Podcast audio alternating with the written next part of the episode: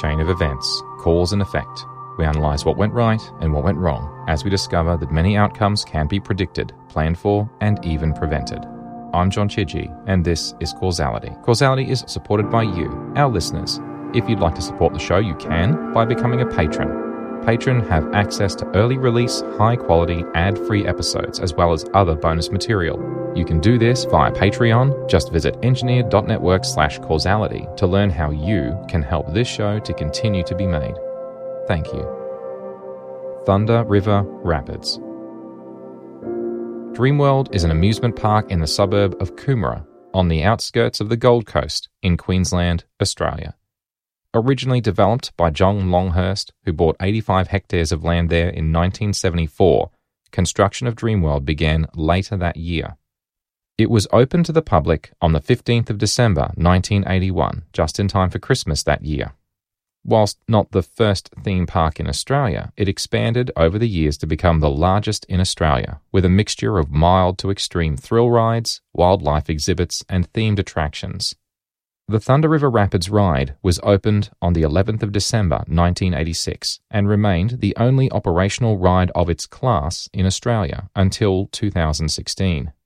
It was based on the Thunder River attraction, originally designed by Bill Crandall, the general manager of Astro World in Houston, the United States, designed by Intamin in 1979, a Swedish company, and first opened in 1980. However, the design and construction of the Thunder River Rapids was managed in house by Dreamworld, though the detailed design was done by an external contractor. The ride was one of the most popular in the park, with queues extending over two hours long during summer, as it was advertised as a truly family friendly ride with only a moderate thrill rating. The ride had a top speed of 45 kilometers per hour, or 28 miles per hour, at its fastest point, with a minimum age restriction of two years old, with no height restriction except that children under four years old or 120 centimeters, that's four feet in height, needed to be accompanied by someone 14 years or older. The ride consisted of multiple free floating round rafts with equally spaced inward facing seats that could carry six passengers per raft, with an option for up to three small children to be seated in their parents' laps. A loose Velcro seatbelt could be applied, with a holding bar in the center circle that patrons could grab onto for additional support during the ride. The ride launched from at near its maximum height, with the raft floating downhill along approximately 400 meters of channels, into and out of tunnels and various rapids, providing a bumpy ride with passengers getting wet to varying degrees along the way. A complete circuit was approximately 450 meters long, and took 4 minutes and 10 seconds for an average cycle, which included 42 seconds on the lift conveyor at the end of the ride that returned the rafts to their starting position. In 1999, the park was purchased by the Macquarie Leisure Trust, changing their name to Ardent Leisure Group in 2009. The park had expanded with new attractions gradually through the years. However, despite its age, the Thunder River Rapids remained extremely popular. Let's talk about the incident itself. On the 25th of October, 2016, at approximately 2 p.m. local time, the ride operator released a fully loaded raft number 6 carrying Stephen Anthorpe, Bree Dedini, Arlen Anthorpe, Chase Anthorpe, Ms. Michelle Farah, and Dakota Marks.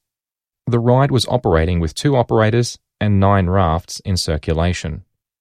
At approximately 2:01 p.m., a fully loaded raft number 5 carried Kate Goodchild, a 32-year-old mother of 2, Ebony Goodchild, Kate's 12 year old daughter, Luke Dorset, Kate's 35 year old brother, Roozbeh Araghi, 38 year old partner of Luke, Cindy Low, 42 year old mother of two, and Kieran Low, 10 year old son of Cindy.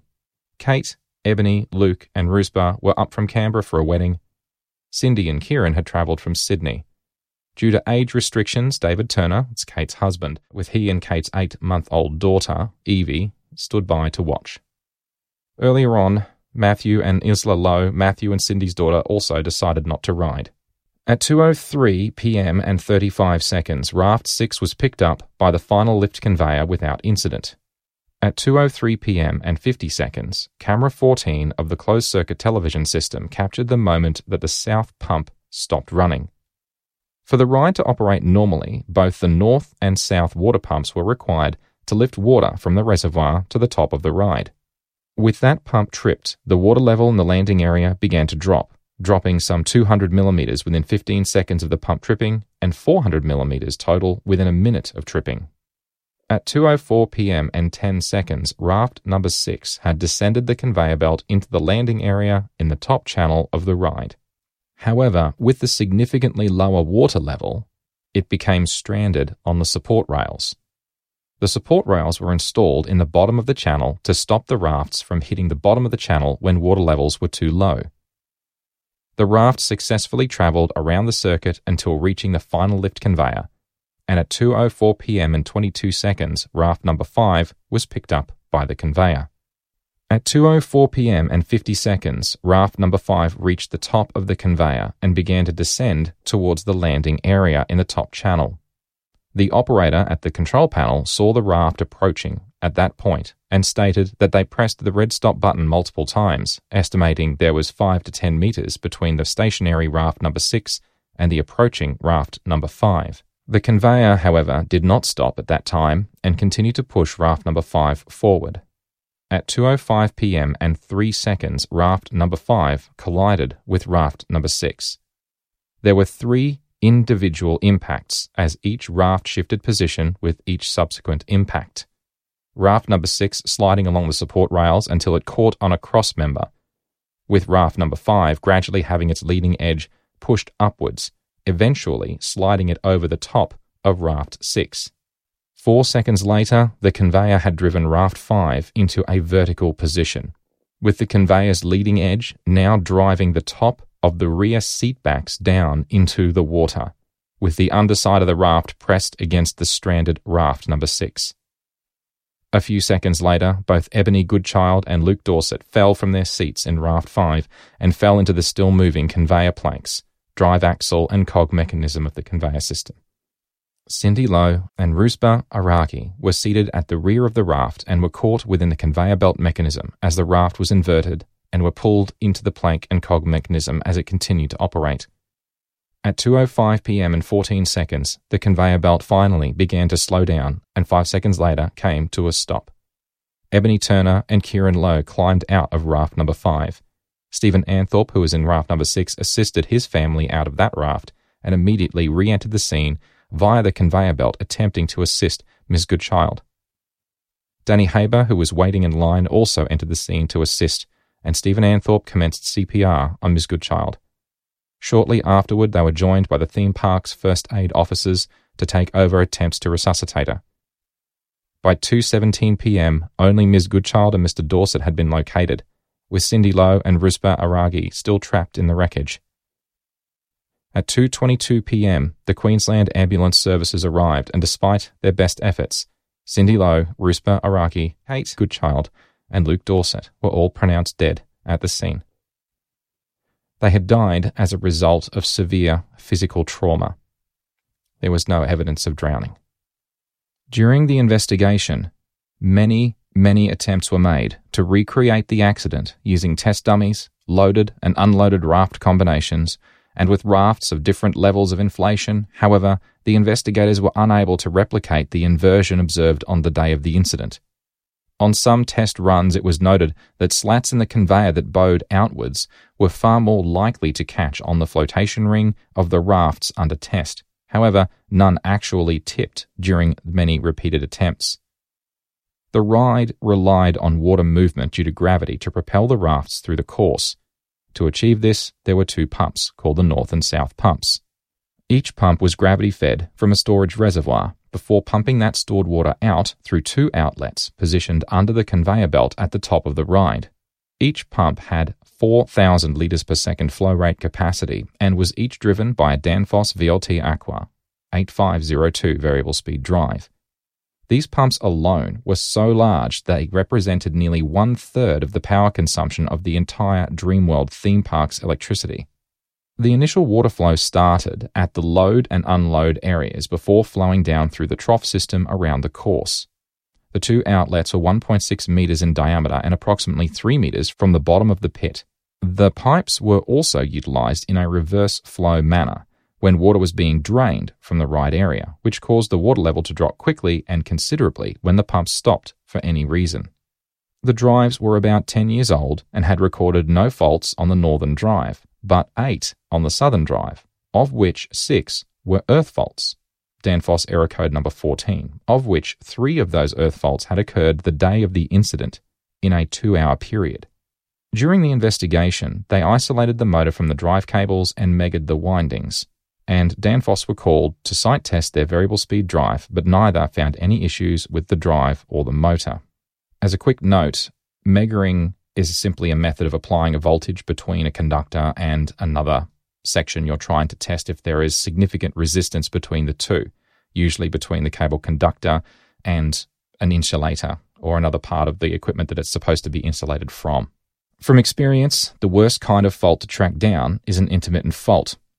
In this case, the inquiry found no definitive cause. However, in my experience with water pumps and VSDs, they can be set off by corrosion on earth wiring, vermin damage to cable insulation, and water ingress into junction boxes. There's so many ways you can get an earth fault. The earth fault is designed to protect the user from an electric shock. However, they can be a bit tricky to track down. Scott Ritchie was the electrical general manager in the park's engineering and technical department, and his assessment of the recurring earth fault was that it was an inconvenient and intermittent issue, which did not pose any risk to guests or to the ride's safety. During the investigation, Mr. Ritchie acknowledged that he had consciously made a decision that the intermittent fault would not be a danger as long as the operating procedures were followed. On the 19th of October 2016 at 11:20 a.m., 6 days before the incident occurred, the south pump had tripped on an earth fault and Scott Ritchie called the drive guys as they were known, meaning applied electro. Applied Electro were a Danfoss service agent that Dreamworld used for drive maintenance and repair support and scheduled a technician to attend site on the 27th of October 2016, as Scott Ritchie had set the priority as urgent but not critical, saying, and I quote, We are back up and running now. However, the sooner you are able to get to site, the better. End quote. The 27th was the earliest a technician could attend a call of that urgency, and unfortunately, this was to be after the day of the incident. A subsequent Earth fault trip on the 22nd of October and again on the 23rd were both reset, and the ride went back into operation each time, with no further troubleshooting performed, as the drive guys would be attending in a few days to investigate in more depth. The morning of the incident, there were two more Earth trips at 11:50 a.m. and again at 1:09 p.m. before the ultimate trip that would lead to the incident. Each time the fault was reset and the ride was returned to operation. The real question is with two trips so close together and two ride shutdowns that very day, was it safe to operate the ride until the cause could be definitively determined? Dreamworld's own breakdown procedure, Part 5, stipulated that, and I quote, if there is a repeat of the fault within the next 24 hours, do not attempt to rectify the fault until the engineering supervisor has been notified and given authority to rectify the problem. End quote. However, the operators at the Thunder River Rapids on the day were unaware of this requirement and feeling pressure from disgruntled guests, simply reset the second fault and proceeded to operate the ride following the second trip. Having said that, and given Dreamworld's historical reactions to similar situations, it is highly likely that had the operators sought permission to restart the drive from the engineering supervisor following the second trip that day, it would still have resulted in approval to reset and continue, although we can never be completely certain of that outcome. During the investigation, it was revealed that design details for the Thunder River Rapids as a whole were rather thin. The records of the original design by Dreamworld of the Thunder River Rapids was very light on detail, and despite multiple requests, Ardent Leisure never produced circuit diagrams, critical component lists, or risk assessments relating to the Thunder River Rapids ride. In 2015, a safety risk assessment was performed by the Dreamworld Safety Department of the Thunder River Rapids ride. It wasn't focused on the whole ride, but rather at the entry to the conveyor at the low point of the ride, that's at the bottom of the incline. Concerns related more to conveyor rollback and slippage, and the scope was then focused on chain brake and detecting the presence of a raft at the bottom of the conveyor. It was noted that in a future stage, the new PLC, Programmable Logic Controller, could also be adapted to control and monitor the pumping systems along with the arrival and dispatch gates.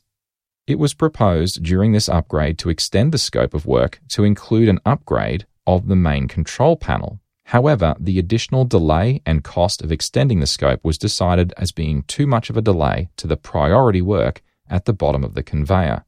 As the scope for the upgrade was let to Products for Industry, PFI, and Sage Automation, with PFI being the successful tenderer for the work. The scope did include a Stage 2 option to add a pump interlock. However, this was not executed as it was not considered a priority concern nor a safety issue. The upgrade began on the 8th of February 2016 and took a week to complete, test, and return to service. Mr. George Rutherford, Technical Director of Projects Etc. Proprietary Limited, provided technical expert testimony during the investigation and stated, and I quote, the lack of a suitable safety rated water level detective system interfaced to the upgraded conveyor system. Such a safety system could easily have been provided and at a minimal cost. End quote. The conveyor control system retrofit had installed a SIL 3 rated controller in 2016. It was an ABB Pluto D45 safety PLC. However, its focus was on conveyor slippage and chain brake detection. In 2017, Mr. Rutherford added that it would have cost an additional 3,000 Australian dollars to add redundant level sensors into the conveyor safety PLC. That would include wiring, materials, programming, and testing had it been done at the same time as the conveyor PLC was fitted in February 2016. Unfortunately, it wasn't considered at that time, and the conveyor controller was completely independent of the main control system that controlled the pumps. The main control system PLC was found not to be fail-safe in design. It was described as a rat's nest of wiring modifications and repairs over the years, with multiple single points of failure, and a lack of fail-safe wiring meant the failure of the emergency stop functionality would be completely undetected until a demand was placed on the system. So, what exactly went wrong? There's three aspects I'd like to focus on. Certainly, there are a lot more, there are always a lot more, but I'd like to focus on those that are most easily avoidable in design and in operation. The first two relate to the design of the ride, the hydraulics and then the emergency stops, and the third to the operator being used as a control system instrument. So let's start talking about the hydraulics. The primary cause of the incident was the tripping of the southern pump, which led to a drop in the water level in the landing area. Now, during testing, it was found that it was impossible to operate the ride unless both pumps were running at the same time. So, simplistically speaking, if you want to run safely and reliably, then you should have a third pump in case one of the other two pumps fails for some reason. Well, they didn't. The conveyor wasn't interlocked against low water level in the landing area. Why not? If you run the conveyor and a raft launches off the end into an empty channel, you're going to do some damage to the raft and the people in it. Level sensors are simple and they're cheap in relative terms. Some sensors, depending on the ones you pick, uh, can get gunked up and need cleaning regularly, sometimes, for, you, for them to be accurate. But a, the good old fashioned float switch works really well. It's pretty simple. It's a small rubber ball with a mercury level switch in it. When the tank is empty, the ball hangs vertically, the mercury flows away from the two electrodes and tells you there's insufficient water to run the conveyor. When the water level's high enough, the ball floats on its side, the mercury flows down and makes an electrical circuit between electrodes, and you know it's safe to run the conveyor. When we do machine safety design, we look at how energy is being input into the system and how to safely stop that energy from performing work on the system under a safety shutdown scenario. In this context, the two devices putting energy into the system were the water pumps and the conveyor. If there's a problem and we need to stop the conveyor, is there any circumstance where stopping the conveyor creates a hazard? Well, no, not really. If we stop the pumps, does that create a hazard? Well, if we consider the rafts in isolation, then you might say no, it doesn't. It drains the water from the channel through backflow back down the inlet pipe to the reservoir, and the rafts simply sink to the bottom or onto the support rails where they're fitted. But if you couple that with the conveyor still putting energy into the system, then stopping the pumps with the conveyor running does create a hazard, as was the case in this incident. Normally, if we identified this during design, we'd conditionally trip the conveyor if either of the pumps tripped. Failing that, we'd use an emergency stop to stop everything. In this system, the emergency stop buttons for the conveyor were independent of the main control panel, and they were fitted at the second operator's operating position, which was called the unloading section. When they're pressed, they would stop the conveyor in about 8 seconds fully loaded. In this incident, the conveyor emergency stops were not pressed at all, but the conveyor stop button ultimately was pressed just following the impact and brought the conveyor to a slow stop, approximately 11 seconds after the rafts had collided and the button had been pushed. And finally, using a human as a level sensor. The operation of the system relied on an operator acting as a level sensor. The operators were told to visually glance at the scum mark on the side of the channel that had been created over decades of use, which became their de facto normal operating level marker on the channel water level. If the water was about that high, you're okay. Seriously? They didn't even have an intentionally marked water level. There was no gauge, nothing, just a scum line. Since the pump tripping was such a big deal, you might think there would be some kind of alarm for the operator, you know, to inform them that it, it had tripped for some reason. Well, there was a current meter and a running light on the control panel, but you could only see them when you were at the control panel, of which there was only one panel, and the primary operator would be loading passengers onto the next raft and was away from that operating panel for 45 seconds at a time. There was no audible alarm, no light stack, no radio notification, nothing like that at all. I remember when I went on this ride. It wasn't quiet in that loading area with the pumps running. People were talking, water was flowing over the rapids, was all very noisy. During the investigation, they found there was no discernible change in environmental noise when one pump had tripped. So the only way an operator would know if they weren't at that control panel would be visually checking the channel level and looking at the scum line. The ride was designed and constructed in an era where automation was expensive, and there weren't as many theme park rides in the world, and operators were expected to keep an eye on everything. Some might say the ride operated for nearly 30 years without an incident like this, and operator attention worked fine. Well, except that's not really true. In 2014, in what was referred to as the Buss incident, named after the primary operator at the time, a backup air compressor had shut down, and within 10 minutes, the low air pressure alarm sounded. During his attempts to secure the rafts that were in circulation, the operator unintentionally shut down one of the two pumps, leading to a drop in water level in the landing channel. This led to a raft becoming beached on the support rails in the landing area in exactly the same position as would eventually happen again in 2016. When a second raft came up and over the conveyor Mr. Buss, who was the operator at the time, stopped the conveyor as the second raft contacted the first. In this incident, realizing his mistake with stopping one of the pumps, the operator quickly restarted the pump, freed the raft in the landing area, and restarted the conveyor. During this time, another raft had managed to drift into the reservoir area where rafts weren't really meant to go, and although this was recovered without any injury to any guests. Interestingly, the investigation into this incident by Dreamworld internally was that it was a result of operator error and not following correct ride operating procedures. Mr. Buss's employment was terminated as a direct result of the incident. He was one of the most experienced operators at the park at the time, with many years operating the Thunder River Rapids. He described operating the ride as more difficult than the other rides, as there were a lot of tasks to be undertaken simultaneously. There was no offer for retraining, nor was any refresher training done for the remaining ride operators following the incident and his termination. In addition, no design modifications were made as a result of this incident, nor were any learnings applied in the following year's safety risk assessment. In fact, it appears not to have been considered in the risk assessment at all. The problem with relying on a human to check something to ensure that it's safe is that people get tired. They get distracted. They need training. They need retraining. And they have good days and bad days and so on. And this is why automation is done for important things like checking the water level.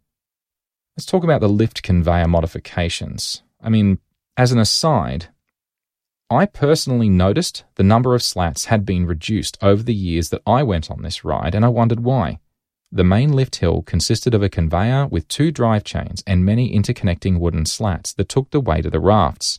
Gravity and friction kept the rafts in place as they were pulled up the hill, and gaps between the slats allowed water to drain from underneath the ride, reducing the mass required to be lifted, but also reducing the potential for the raft to slip backwards down the belt. Original construction photos from 1985 clearly show a regular spacing of slats on the ride of approximately 300 millimeters.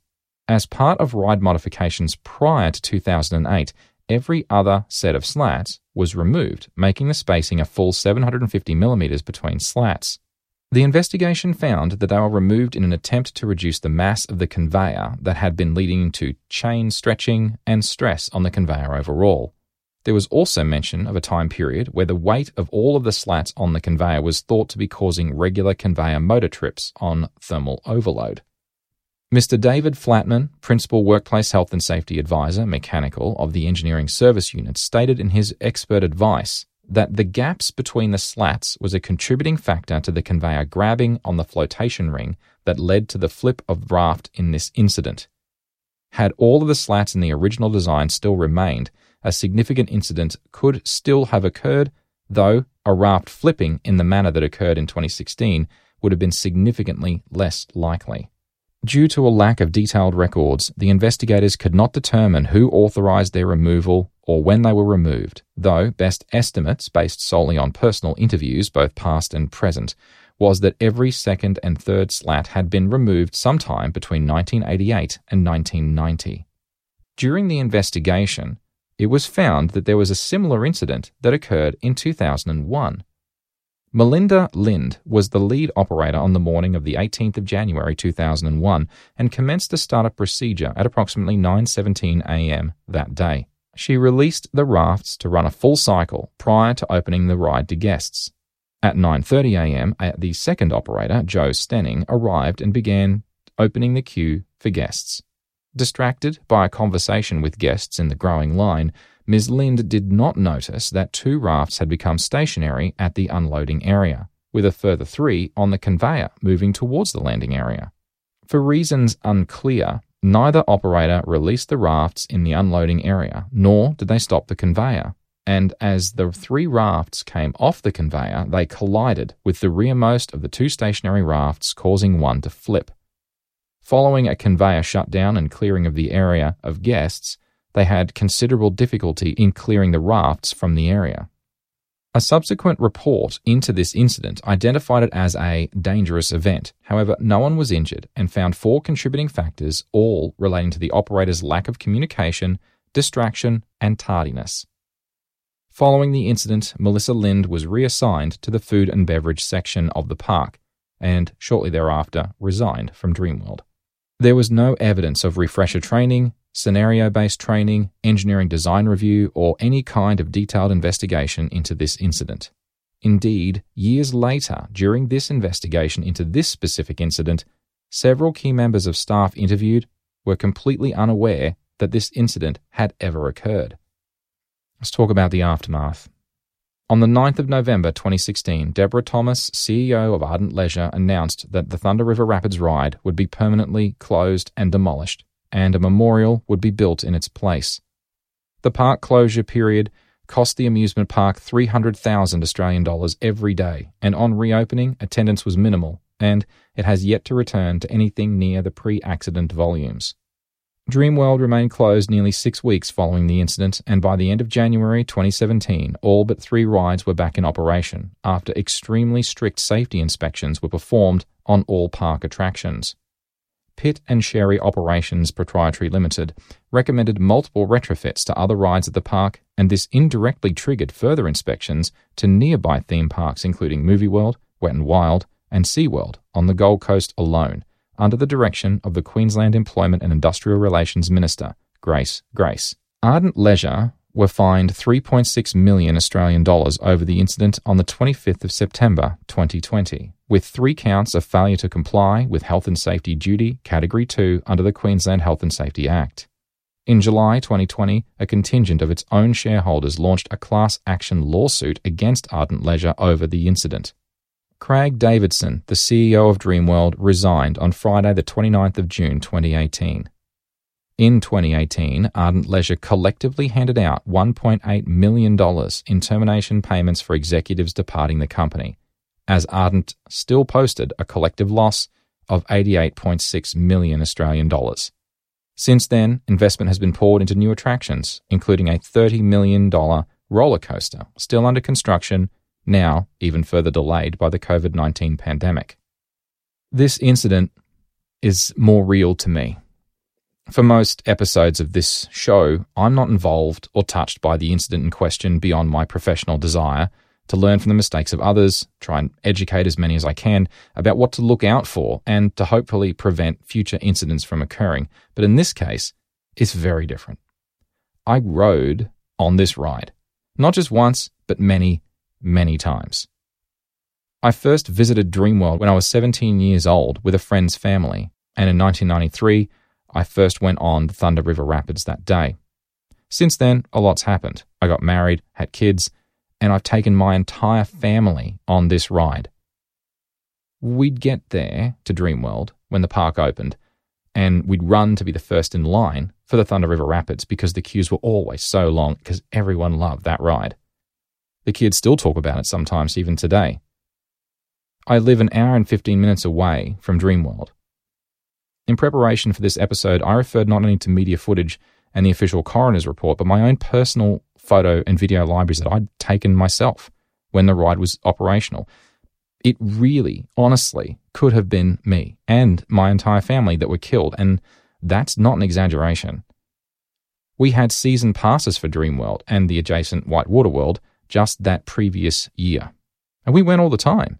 And we loved that ride because it was the only ride in the park where we could all go on together at once as a family.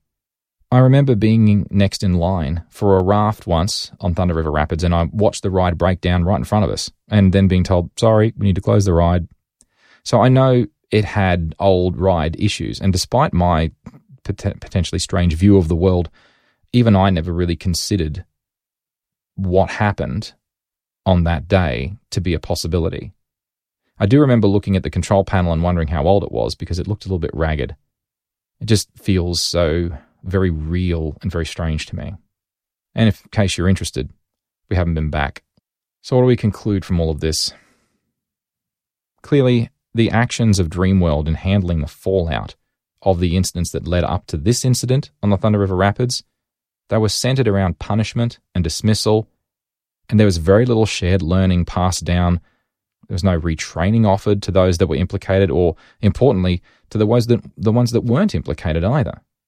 Either way, there didn't seem to be a safety learning culture or any kind of documented change management system, or detailed design drawings and specifications were inconsistent between the rides in operation and barely existed for Thunder River Rapids. Clearly, there was some interest in reinvesting in the ride to improve its safety, but because it was based on an incomplete historical picture and it wasn't an independent end to end assessment, it missed the key risk that led to this incident. When we go to an amusement park, we put our trust that their rides will, will thrill and excite us, but in a safe way. It's a safe space to play, it's a safe, safe place to have fun. When we're designing machine safety systems, you have to make sure you think through how to safely stop it.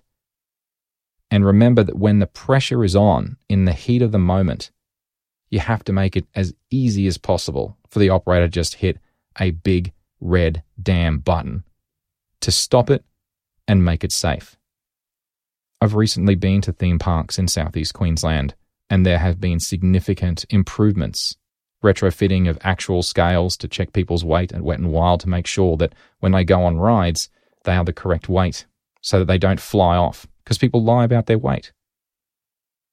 Little things like that more prominent emergency stops. But these are lessons that have all been learnt before. Hopefully, we don't need to keep learning them.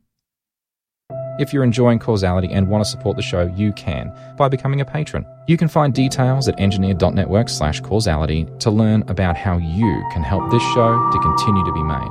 A big thank you to all of our patrons. A special thank you to our silver producers, Mitch Bilger, John Whitlow, Kevin Kosh, Oliver Steele, Leslie Law Chan, Havthor, and Shane O'Neill, with a special thank you to our gold producer, known only as R. Causality is heavily researched, and links to all the materials used for the creation of this episode are contained in our show notes, and you can find them in the text of the episode description of your podcast player or on our website.